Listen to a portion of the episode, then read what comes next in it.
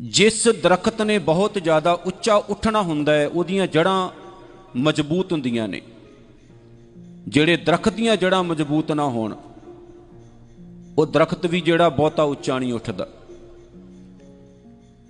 ਇਸ ਲਈ ਗੁਰਮਤ ਦੀ ਜਿਹੜੀ ਫਿਲਾਸਫੀ ਹੈ, ਉਹ ਬੰਦੇ ਦੇ ਮਨ ਉੱਤੇ ਬਹੁਤ ਕੇਂਦਰਿਤ ਕਰਦੀ ਹੈ, ਫੋਕਸ ਕਰਦੀ ਹੈ। ਆਪ ਜੀ ਨੇ ਇੱਕ ਸਾਖੀ ਸੁਣੀ ਹੋਵੇਗੀ, ਸਿੱਖ ਇਤਿਹਾਸ ਦੀ ਬੜੀ ਫੇਮਸ ਸਾਖੀ ਰਹੀ ਹੈ। ਖਾਲਸਾ ਦਲ ਦਲ ਖਾਲਸਾ, ਜਦੋਂ ਟਾਈਮ ਸੀ ਸਿੰਘਾਂ ਦੇ ਉੱਤੇ ਇਸ ਤਰ੍ਹਾਂ ਦਾ ਕਿ ਨਾ ਸਿੱਖ ਪਿੰਡਾਂ, ਸ਼ਹਿਰਾਂ ਤੇ ਨਾ ਆਮ ਚਲਦੇ ਫਿਰਦੇ, ਵਸਦੇ ਇਲਾਕਿਆਂ ਦੇ ਵਿੱਚ ਸੁਰੱਖਿਅਤ ਸਨ। ਬੜਾ ਫੋਕਸ ਕਰਕੇ ਸੁਣਨ ਵਾਲੀ ਗੱਲ ਹੈ। ਜਿਸ ਦੌਰ ਦੀ ਰਾਜਨੀਤੀ ਵਿੱਚ ਅੱਜ ਆਪਾਂ ਵਿਚਰ ਰਹੇ ਹਾਂ, ਉਸ ਸਮੇਂ ਦੇ ਵਿੱਚ ਉਸ ਸਾਖੀ ਨੇ ਸਾਨੂੰ ਬਹੁਤ ਕੁਝ ਸਿਖਾਉਣਾ ਹੈ। ਤੇ ਸਿੰਘਾਂ ਦਾ ਜਿਹੜਾ ਦਲ ਸੀ, ਉਹਨਾਂ ਦੇ ਜਥੇਦਾਰ ਜਥੇਦਾਰ ਸਰਦਾਰ ਦਰਬਾਰਾ ਸਿੰਘ ਹੋਣੀ ਸਨ। ਜ਼ਕਰੀਆ ਖਾਨ ਦਾ ਟਾਈਮ ਸੀ। ਹਰ ਸਿੱਖ ਦੀ ਜ਼ੁਬਾਨ ਤੇ ਨਾਮ ਹੁੰਦਾ ਹੈ, ਕਿਉਂਕਿ ਸਾਡੀ ਜਿਹੜੀ ਹਿਸਟਰੀ ਹੈ ਇਸ ਬੰਦੇ ਦੇ ਜੀਵਨ ਨਾਲ ਬਹੁਤ ਕੇਂਦਰਤ ਹੈ। ਮੀਰ ਮੰਨੂ ਹੋ ਗਿਆ, ਜ਼ਕਰੀਆ ਖਾਨ ਹੋ ਗਿਆ ਯਹੀਆ ਖਾਨ ਹੋ ਗਿਆ ਲਖਪਤ ਰਾਏ ਹੈ ਜਸਪਤ ਰਾਏ ਹੈ ਇੱਕ ਟਾਈਮ ਦੇ ਵਿੱਚ ਹੋਏ ਨੇ। ਇਹ ਬਿਲਕੁਲ ਨੇੜੇ ਨੇੜੇ ਸਾਰਿਆਂ ਦਾ ਟਾਈਮ ਸੀ। ਜਦੋਂ ਜਿਹੜੀ ਗਵਰਨਮੈਂਟ ਸੀ, ਦੁਨੀਆ ਦੀ ਦੇਖੋ ਕੋਈ ਵੀ ਗਵਰਨਮੈਂਟ ਹੈ, ਜਦੋਂ ਤੁਹਾਡੀ ਨਸਲ ਕੁਸ਼ੀ ਕਰਦੀ ਹੈ ਤੇ ਸਭ ਤੋਂ ਪਹਿਲਾਂ ਉਹ ਇਸ ਚੀਜ਼ ਉੱਤੇ ਕੇਂਦਰਿਤ ਕਰਦੀ ਹੈ ਆਪਣੇ ਮਨ ਨੂੰ ਕਿ ਇਹਨਾਂ ਨੂੰ ਜ਼ਮੀਨ ਤੋਂ ਹਟਾ ਦਿਓ। ਜ਼ਮੀਨ ਤੋਂ ਮਿਟਾ ਦਿਓ। ਜੂਨ 1984 ਆ ਰਿਹਾ ਹੈ। ਹਰ ਸਾਲ ਆਉਂਦਾ ਹੈ। ਹਰ ਸਾਲ ਖੂਨ ਉਬਾਲੇ ਖਾਂਦਾ ਹੈ। ਹਰ ਸਾਲ ਹਿਸਟਰੀ ਆਪਾਂ ਯਾਦ ਰੱਖਦੇ ਆਂ ਹਰ ਸਾਲ ਪ੍ਰਕਰਮਾਂ 'ਚ ਨਿੱਕੇ ਨਿੱਕੇ ਪਏ ਹੋਏ ਬੱਚੇ ਸਾਡੀਆਂ ਅੱਖਾਂ ਸਾਹਮਣੇ ਆਉਂਦੇ ਐ ਜਿਨ੍ਹਾਂ ਨੂੰ ਪ੍ਰਕਰਮਾਂ ਦੇ ਵਿੱਚ ਦੀਵਾਰਾਂ ਦੇ ਨਾਲ ਮਾਰ-ਮਾਰ ਕੇ ਉਹਨਾਂ ਦੇ ਸਿਰ ਫੇ-ਫੇ ਕੇ ਵੀ ਮਾਰਿਆ। ਨਿੱਕੇ ਨਿੱਕੇ ਬੱਚਿਆਂ ਦੇ ਸਿਰਾਂ 'ਚ ਗੋਲੀਆਂ ਮਾਰ-ਮਾਰ ਕੇ ਵੀ ਸ਼ਹੀਦ ਕੀਤਾ। ਕੋਈ ਮਾਂ ਦੀ ਕੁੱਖ ਦੇ ਵਿੱਚ ਹੀ ਖਤਮ ਹੋ ਗਿਆ, ਕੋਈ ਮਾਂ ਦੀ ਗੋਦ ਦੇ ਵਿੱਚ ਖਤਮ ਹੋ ਗਿਆ ਤੇ ਕਈਆਂ ਨੂੰ ਕਮਰਿਆਂ ਦੇ ਵਿੱਚ ਬੰਦ ਕਰਕੇ ਤੇ ਗੈਸਾਂ ਦੇ ਗੋਲੇ ਅੰਦਰ ਸੁੱਟ ਕੇ ਤੇ ਇਸ ਤਰੀਕੇ ਨਾਲ ਖਤਮ ਕਰ ਦਿੱਤਾ ਗਿਆ। ਉਹਨਾਂ ਦੀ ਸ਼ਹਾਦਤ ਜਿਹੜੀ ਹੈ ਅਜਾਈ ਨਹੀਂ ਗਈ। ਉਹ ਸ਼ਹੀਦਾਂ ਦਾ ਡੁੱਲਾ ਹੋਇਆ ਖੂਨ ਪ੍ਰਕਰਮਾਂ ਦੇ ਵਿੱਚ ਤੇ ਪ੍ਰਕਰਮਾਂ ਤੋਂ ਆਪਣੀ ਚਾਲ ਚੱਲਦਾ ਚੱਲਦਾ ਜਦੋਂ ਗੁਰੂ ਕੇ ਸਰੋਵਰ ਤੱਕ ਪਹੁੰਚਦਾ ਹੈ, ਤਾਂ ਉਹ ਉਸ ਪਾਣੀ ਦਾ, ਉਸ ਜਲ ਦਾ, ਉਸ ਨਾਮ ਰੂਪ ਅੰਮ੍ਰਿਤ ਦਾ ਹਿੱਸਾ ਹੋ ਜਾਂਦਾ ਹੈ, ਜਿਸ ਪਾਣੀ ਤੋਂ ਸਾਡਾ ਸਰੀਰ ਤੁਰਦਾ ਹੈ, ਜਿਸ ਜਲ ਤੋਂ ਸਾਡੀ ਰੂਹ ਸ਼ਾਂਤ ਹੁੰਦੀ ਹੈ, ਜਿਸ ਅੰਮ੍ਰਿਤ ਤੋਂ ਸਾਡੀ ਆਤਮਿਕ ਅਵਸਥਾ ਉੱਚੀ ਉੱਠਦੀ ਹੈ। ਉਸ ਟਾਈਮ ਦੀ ਗਵਰਨਮੈਂਟ ਨੇ ਵੀ ਇਹੀ ਸੋਚਿਆ ਸੀ ਵੀ ਇਹਨਾਂ ਨੂੰ ਇਸ ਤਰੀਕੇ ਨਾਲ ਖਤਮ ਕਰ ਦਿਓ। ਉਹ ਠੀਕ ਹੈ ਕਿ ਇੱਕ ਛੋਟਾ ਜਿਹਾ ਬਹਾਨਾ ਉਹਨਾਂ ਨੂੰ ਇਹ ਮਿਲਿਆ ਕਿ ਅਸੀਂ ਸੰਤ ਜਰਨੈਲ ਸਿੰਘ ਪਿੰਡਰਾਂ ਵਾਲਿਆਂ ਦੇ ਕਰਕੇ ਅਟੈਕ ਕੀਤਾ। ਪੰਜਾਬ ਦੇ ਜਿਹੜੇ ਬਾਕੀ ਤਕਰੀਬਨ 34 35 ਗੁਰਦੁਆਰੇ ਸਨ, ਉਹਨਾਂ ਦੇ ਵਿੱਚ ਬਾਬਾ ਜਰਨੈਲ ਸਿੰਘ ਭਿੰਡਰਾਂ ਵਾਲੇ ਜਾਂ ਉਹਨਾਂ ਦੇ ਸਾਥੀ ਮੌਜੂਦ ਨਹੀਂ ਸੀ। ਸੇਮ ਟਾਈਮ ਤੇ ਉੱਥੇ ਵੀ ਇਹੀ ਹਾਲਾਤ ਹੋਏ ਉਥੋਂ ਦੀ ਸੰਗਤ ਵੀ ਸ਼ਹੀਦ ਹੋਈ ਤੇ ਬੇਅਦਬੀਆਂ ਵੀ ਹੋਈਆਂ। ਤੇ ਦਰਬਾਰ ਸਾਹਿਬ ਦੇ ਵਿੱਚ ਹਮਲਾ ਕਰਨ ਤੋਂ ਪਹਿਲਾਂ ਤਕਰੀਬਨ ਡੇਢ 2 ਸਾਲ ਪਹਿਲਾਂ ਹੀ ਭਾਰਤ ਦੇ ਵੱਖ-ਵੱਖ ਇਲਾਕਿਆਂ ਦੇ ਵਿੱਚ ਦਰਬਾਰ ਸਾਹਿਬ ਦੇ, ਅਕਾਲ ਤਖਤ ਸਾਹਿਬ ਦੇ ਮਾਡਲ ਤਿਆਰ ਕਰਕੇ ਤੇ ਫੌਜ ਨੂੰ ਸਿੱਖਿਆਵਾਂ ਦਿੱਤੀਆਂ ਜਾਂਦੀਆਂ ਰਹੀਆਂ, ਟ੍ਰੇਨਿੰਗ ਦਿੱਤੀ ਜਾਂਦੀ ਰਹੀ ਕਿੱਦਾਂ ਕਿੱਦਾਂ ਮਾਰਨਾ, ਖਤਮ ਕਰਨਾ। ਇੱਕ ਬਹਾਨੇ ਦੇ ਤਹਿਤ ਉਹਨਾਂ ਨੇ ਜਦੋਂ 1984 ਦਾ ਭਾਣਾ ਵਰਤਾਇਆ ਜਿਹਨੂੰ ਮੈਂ ਕੀ ਮੇਰੀਆਂ ਆਉਣ ਵਾਲੀਆਂ ਪੁਸ਼ਤਾਂ ਤੁਹਾਡੀਆਂ ਆਉਣ ਵਾਲੀਆਂ ਪੁਸ਼ਤਾਂ ਵੀ ਨਹੀਂ ਭੁੱਲਣਗੀਆਂ। ਜੇ ਭੁੱਲਣਗੀਆਂ ਤੇ ਗਰਕ ਹੋਣਗੀਆਂ। ਕਿਉਂਕਿ ਇੱਕ ਅੰਗਰੇਜ਼ ਰਾਈਟਰ ਲਿਖਦਾ ਜਿਹੜੀਆਂ ਕੌਮਾਂ ਆਪਣਾ ਇਤਿਹਾਸ ਭੁੱਲ ਜਾਂਦੀਆਂ ਨੇ ਉਹਨਾਂ ਨੂੰ ਮਾਰਨ ਦੀ ਲੋੜ ਨਹੀਂ ਪੈਂਦੀ ਉਹ ਆਪਣੀ ਜੜੀ ਖੁਦ ਹੀ ਤੇਲ ਪਾ ਲੈਂਦੀਆਂ ਨੇ। ਆਖੋ ਸਤਨਾਮ। ਤੇ ਗਵਰਨਮੈਂਟ ਨੇ ਉਸ ਟਾਈਮ ਸਾਡੇ ਸਰੀਰ ਨੂੰ ਮਾਰਿਆ ਸਭ ਤੋਂ ਪਹਿਲਾਂ। ਸਾਡਾ ਸਰੀਰ ਮਾਰਨ ਦੀ ਕੋਸ਼ਿਸ਼ ਕੀਤੀ, ਪਰ ਉਹਨਾਂ ਨੇ ਦੇਖਿਆ ਕਿ ਪੂਰੇ ਪੰਜਾਬ ਦੇ ਵਿੱਚ 2.5 ਲੱਖ ਨੌਜਵਾਨ ਮਾਰ ਦਿੱਤਾ ਗਿਆ ਸੀ ਉਸ ਟਾਈਮ ਕੋਈ ਵੀ ਨੌਜਵਾਨ, ਕੋਈ ਵੀ ਜਿਹੜਾ ਮੋਟਸ ਫੁੱਟ ਗੱਭਰੂ ਸੀ, ਨਹੀਂ ਉਹਨੂੰ ਛੱਡਿਆ ਗਿਆ। ਮੈਂ 2 ਦਿਨ ਪਹਿਲਾਂ ਇੱਕ ਵੀਡੀਓ ਆਪਣੇ ਚੈਨਲ ਦੇ ਉੱਤੇ ਅਪਲੋਡ ਕੀਤੀ ਸੀ। ਇੱਕ ਐਸੀ ਦਾਸਤਾਨ ਦੀ ਕਿ ਇੱਕ ਪੁਲਿਸ ਵਾਲਾ ਇੰਟਰਵਿਊ ਦੇ ਰਿਹਾ ਪੱਤਰਕਾਰ ਨੂੰ। ਤਾਂ ਉਹਨੇ ਇੱਕ ਐਸੀ ਗੱਲ ਸੁਣਾਈ ਜਿਹੜੀ ਦਿਲ ਨੂੰ ਧੂ ਗਈ। ਉਹ ਕਹਿੰਦਾ, ਤੜਕ ਸਵੇਰ ਅਸੀਂ ਜਦੋਂ ਸਾਨੂੰ ਥਾਣੇਦਾਰ ਨੇ ਆਵਾਜ਼ ਮਾਰੀ, ਆਪਾਂ ਜਿਪਸੀ ਵਿੱਚ ਬਹਿ ਗਏ। ਗੱਲ 1984 ਦੀ ਹੈ। ਫੋਕਸ ਕਰਿਓ। ਤੜਕ ਸਵੇਰ ਥਾਣੇਦਾਰ ਨੇ ਆਵਾਜ਼ ਮਾਰੀ, ਆਪਾਂ ਜਿਪਸੀ ਦੇ ਵਿੱਚ ਬਹਿ ਗਏ।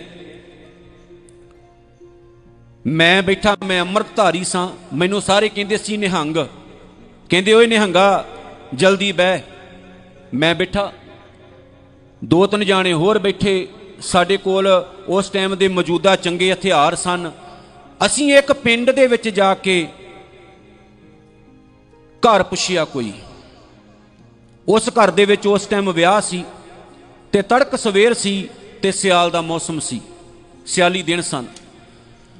ਘਰ ਦੇ ਦਰਵਾਜ਼ੇ ਦੇ ਸਾਹਮਣੇ ਜਾ ਕੇ ਆਪਾਂ ਆਪਣੀ ਜਿਪਸੀ ਲਾ ਦਿੱਤੀ। ਤੇ ਜਿਹੜੇ ਸਿਪਾਹੀ ਸਨ, ਉਹਨਾਂ ਨੇ ਆਪਣੀਆਂ ਗੰਨਾਂ ਲੋਡ ਕੀਤੀਆਂ। ਤੇ ਕਹਿੰਦੇ, ਮੈਂ ਵੀ ਆਪਣੀ ਗਨ ਲੋਡ ਕਰ ਲਈ, ਜੋ ਹੁਕਮ ਸੀ। ਅੰਦਰ ਜਦੋਂ ਗਏ, ਜਾ ਕੇ ਮਾਹੌਲ ਦੇਖਿਆ, ਕਿਉਂਕਿ ਅਜੇ ਪ੍ਰੋਪਰ ਚਾਨਣ ਵੀ ਨਹੀਂ ਸੀ ਹੋਇਆ। ਘਰ ਦੇ ਵਿੱਚ ਆਪਾਂ ਜਦੋਂ ਪਹੁੰਚੇ ਤਾਂ ਸਾਰੀ ਰਜਾਈਆਂ ਤਾਣ ਕੇ ਸੁੱਤੇ ਹੋਏ ਪਏ ਸਨ। ਤੇ ਅਸੀਂ ਮੰਜਿਆਂ ਦੇ ਵਿਚਕਾਰ ਜਾ ਕੇ ਆਵਾਜ਼ ਦਿੱਤੀ, ਤੁਹਾਡੇ ਵਿੱਚੋਂ ਲਾਡੀ ਕੌਣ ਹੈ? ਲਾਡੀ ਕੌਣ ਹੈ? ਉਹਦੇ ਪਿੰਡ ਦਾ ਨਾਮ ਲੈ ਕੇ ਉਹਦੇ ਨੌਜਵਾਨ ਦੇ ਨਾਮ ਨੂੰ ਬੁਲਾ ਕੇ ਕਿਹਾ, ਤੁਹਾਡੇ ਵਿੱਚੋਂ ਲਾਡੀ ਕੌਣ ਹੈ? ਇੱਕ ਨੌਜਵਾਨ ਨੇ ਆਪਣੀ ਰਜਾਈ ਆਪਣੇ ਮੂੰਹ ਤੋਂ ਲਾਈ, ਅੱਖਾਂ ਮਲਦਾ ਮਲਦਾ ਕਹਿਣ ਲੱਗਾ, ਹਾਂਜੀ, ਮੈਂ ਹੀ ਲਾਡੀਆਂ ਦੱਸਿਓ, ਜੇ ਅੱਖਾਂ ਵੀ ਨਹੀਂ ਸੀ ਉਹਨੇ ਵਿਚਾਰੇ ਨੇ ਖੋਲੀਆਂ, ਕਿ ਤਾੜ ਤਾੜ ਇੱਧਰ ਉੱਧਰ ਧਰ ਕੇ ਤੇ ਉਸ ਨੌਜਵਾਨ ਦੇ ਹੱਥ ਪਿੱਛੇ ਬੰਨ ਕੇ ਤੇ ਬੰਦੂਕ ਦੀ ਨੋਕ ਤੇ ਉਹਨੂੰ ਜਿਪਸੀ ਦੇ ਵਿੱਚ ਧੱਕ ਲਿਆ, ਬਿਠਾ ਲਿਆ। ਉਹ ਇਹੀ ਪੁੱਛਦਾ ਰਹਿ ਗਿਆ, ਮੇਰਾ ਕਸੂਰ ਕੀ ਹੈ? ਜਦੋਂ ਜਿਪਸੀ ਦੇ ਵਿੱਚ ਉਹ ਮੁੰਡਾ ਬੈਠਾ ਤੇ ਕਹਿੰਦੇ, ਮੈਂ ਨਾ ਸਹਿਜ ਸੁਭਾ ਹੌਲੀ ਜੀ, ਜਿਹੜਾ ਅੰਮ੍ਰਿਤਧਾਰੀ ਪੁਲਿਸ ਵਾਲਾ ਸੀ, ਜਿਹੜਾ ਇੰਟਰਵਿਊ ਦੇ ਰਿਹਾ ਸੀ, ਉਹਨੇ ਕਿਹਾ, ਕਹਿੰਦਾ, ਮੈਂ ਸਹਿਜ ਸੁਭਾ ਨੂੰ ਪੁੱਛਿਆ, ਉਹ ਸ਼ਦਈਆ, ਜਦੋਂ ਤੈਨੂੰ ਆਪਾਂ ਆਵਾਜ਼ ਮਾਰੀ, ਆਪਾਂ ਤਾਂ ਤੈਨੂੰ ਜਾਣਦੇ ਹੀ ਨਹੀਂ ਸੀ। ਵੈਸੇ ਆਵਾਜ਼ ਮਾਰੀ, ਤੂੰ ਚੁੱਪ ਕਰਕੇ ਪਿਆ ਰਹਿੰਦਾ, ਘੇਸ ਵੱਟ ਕੇ, ਤੈਨੂੰ ਆਪਣਾ ਨਾਮ ਦੱਸਣ ਦੀ ਕੀ ਲੋੜ ਸੀ? ਤਾਂ ਨਾਲੇ ਉਹਨੇ ਇਹ ਵੀ ਦੱਸਤਾ ਵੀ ਮੈਨੂੰ ਕਿਉਂ ਫੜਿਆ? ਉਹ ਕਹਿੰਦੇ, ਤਾਂ ਕਿਉਂਕਿ ਥੋੜੇ ਦਿਨ ਪਹਿਲਾਂ ਇੱਥੋਂ ਤੇਰੇ ਪਿੰਡ ਚੋਂ ਖਾੜਕੂ ਸਿੰਘ ਨਿਕਲੇ ਸੀ ਤੇ ਤੂੰ ਉਹਨਾਂ ਨੂੰ ਰਸਤਾ ਦੱਸਿਆ ਸੀ ਤੇ ਤੈਨੂੰ ਕਿਸੇ ਨੇ ਵੇਖ ਲਿਆ ਸੀ। ਤੇ ਇਸ ਲਈ ਤੈਨੂੰ ਗ੍ਰਿਫਤਾਰ ਕੀਤਾ ਗਿਆ। ਉਹ ਕਹਿੰਦਾ, ਮੇਰਾ ਕੀ ਕਸੂਰ ਹੈ? ਰਸਤਾ ਦੱਸਣਾ ਵੀ ਕੋਈ ਗੁਨਾਹ ਹੈ? ਕੋਈ ਪੁੱਛ ਲੇਗਾ ਦੱਸਣੇ ਪਏਗਾ ਵੀ ਆਹ ਰਸਤਾ ਇਧਰ ਜਾਓ। ਕੋਈ ਗੁਨਾਹ ਥੋੜੀ ਨਾਲੇ ਮੈਂ ਕਿਹੜਾ ਕੋਈ ਗੁਨਾਹ ਕੀਤਾ?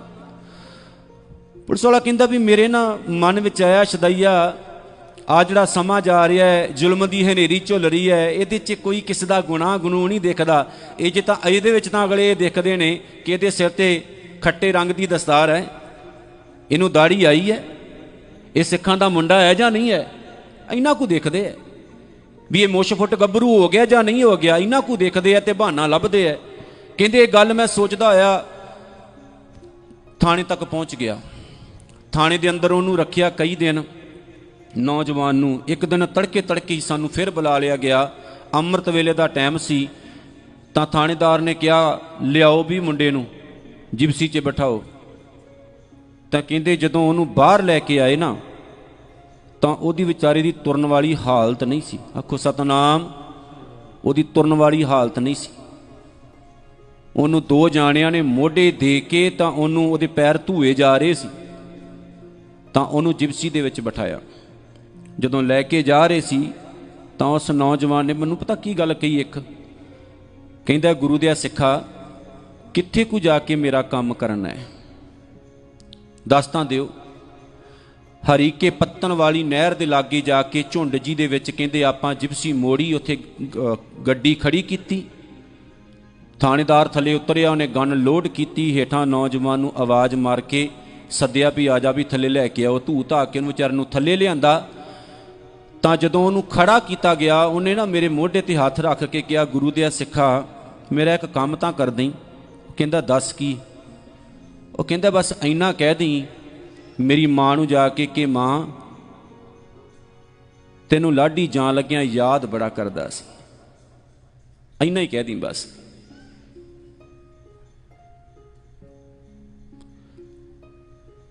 ਤੈਨੂੰ ਜਾਣ ਲੱਗਿਆਂ ਤੇਰਾ ਪੁੱਤ ਯਾਦ ਬੜਾ ਕਰਦਾ ਸੀ।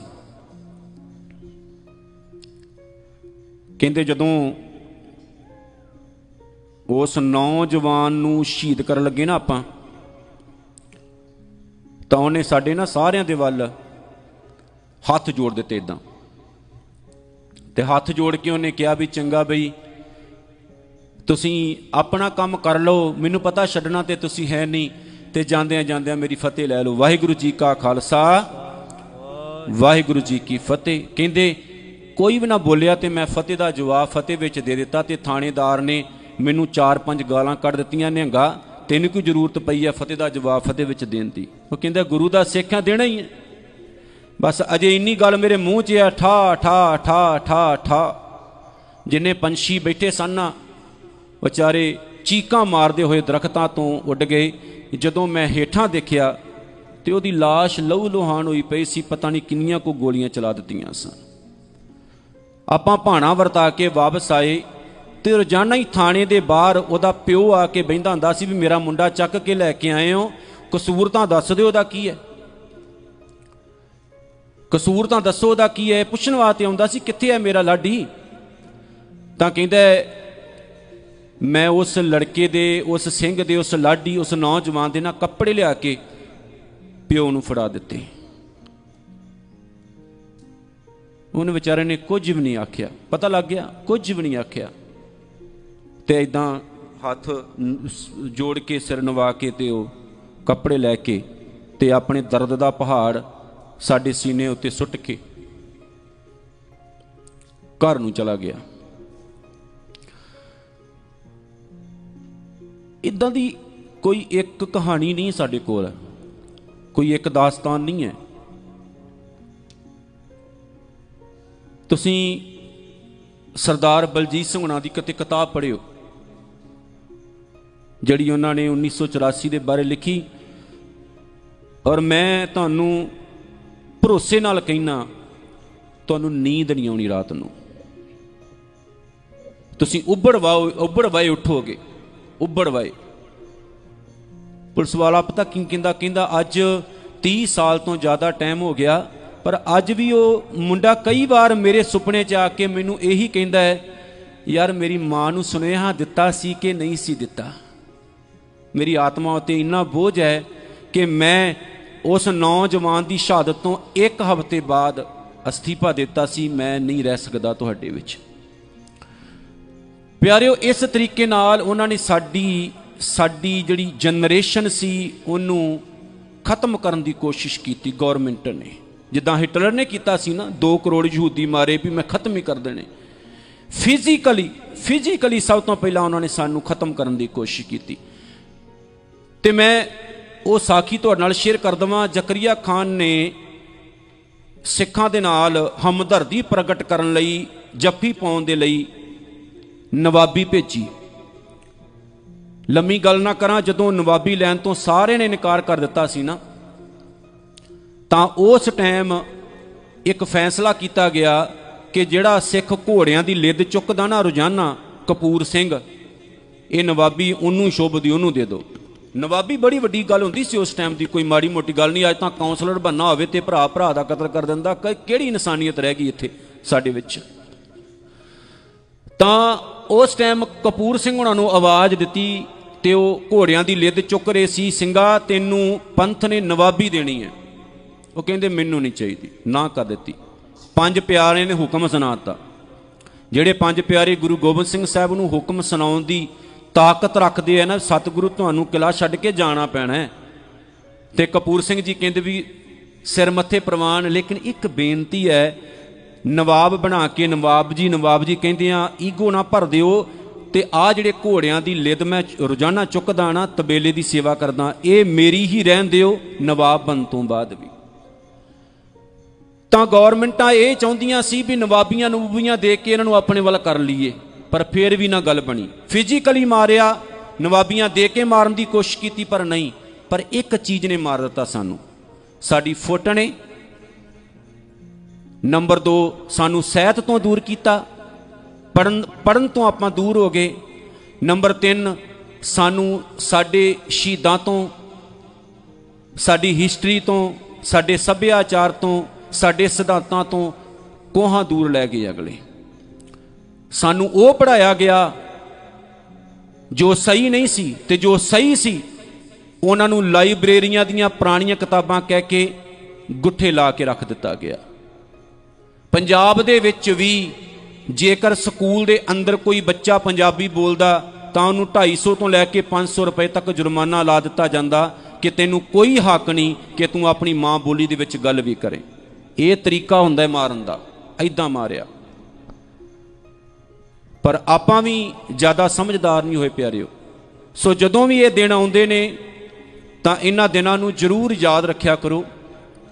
ਇਤਿਹਾਸ ਨੂੰ ਯਾਦ ਰੱਖਿਆ ਕਰੋ, ਆਪਣੇ ਸ਼ਹੀਦਾਂ ਨੂੰ ਯਾਦ ਰੱਖਿਆ ਕਰੋ ਤੇ ਅਰਦਾਸ ਕਰਿਆ ਕਰੋ, ਮਾਲਕਾ, ਇਹ ਦਿਨ ਦੁਬਾਰਾ ਨਾ ਆਉਣ। ਇਹੀ ਬੇਨਤੀ ਹੈ। ਪਰ ਨਾਲ ਦੀ ਨਾਲ ਅਸੀਂ ਸਮਝੀਏ ਤੇ ਅਸੀਂ ਆਪਣੇ ਬੱਚਿਆਂ ਨੂੰ ਵੀ ਗੁਰਸਿੱਖੀ ਜੀਵਨ ਨਾਲ ਤੇ ਸਿੱਖ ਹਿਸਟਰੀ ਦੇ ਨਾਲ, ਉਹਨਾਂ ਦੀ ਸਾਂਝ ਪਵਾਈਏ, ਉਹਨਾਂ ਨਾਲ ਜੋੜੀਏ ਤਾਂ ਕਿ ਸਾਡੇ ਬੱਚੇ ਵੀ ਹਰੀ ਸਿੰਘ ਨਲੂਆ, ਸਰਦਾਰ ਚੜਤ ਸਿੰਘ, ਭਾਈ ਮਹਾ ਸਿੰਘ ਵਰਗੇ ਹੋਣ, ਉਹਨਾਂ ਦੇ ਜੀਵਨ ਵਰਗੇ ਹੋਣ ਤੇ ਬੀਬੀਆਂ ਵੀ ਸਾਡੀਆਂ ਮਾਈ ਭਾਗੋ ਵਰਗੀਆਂ, ਮਾਤਾ ਸਾਹਿਬ ਕੌਰ ਵਰਗੀਆਂ, ਮਾਤਾ ਸੁੰਦਰੀ ਵਰਗੀਆਂ, ਇਹਨਾਂ ਦੇ ਜੀਵਨ ਵਰਗੀਆਂ ਹੋਣ।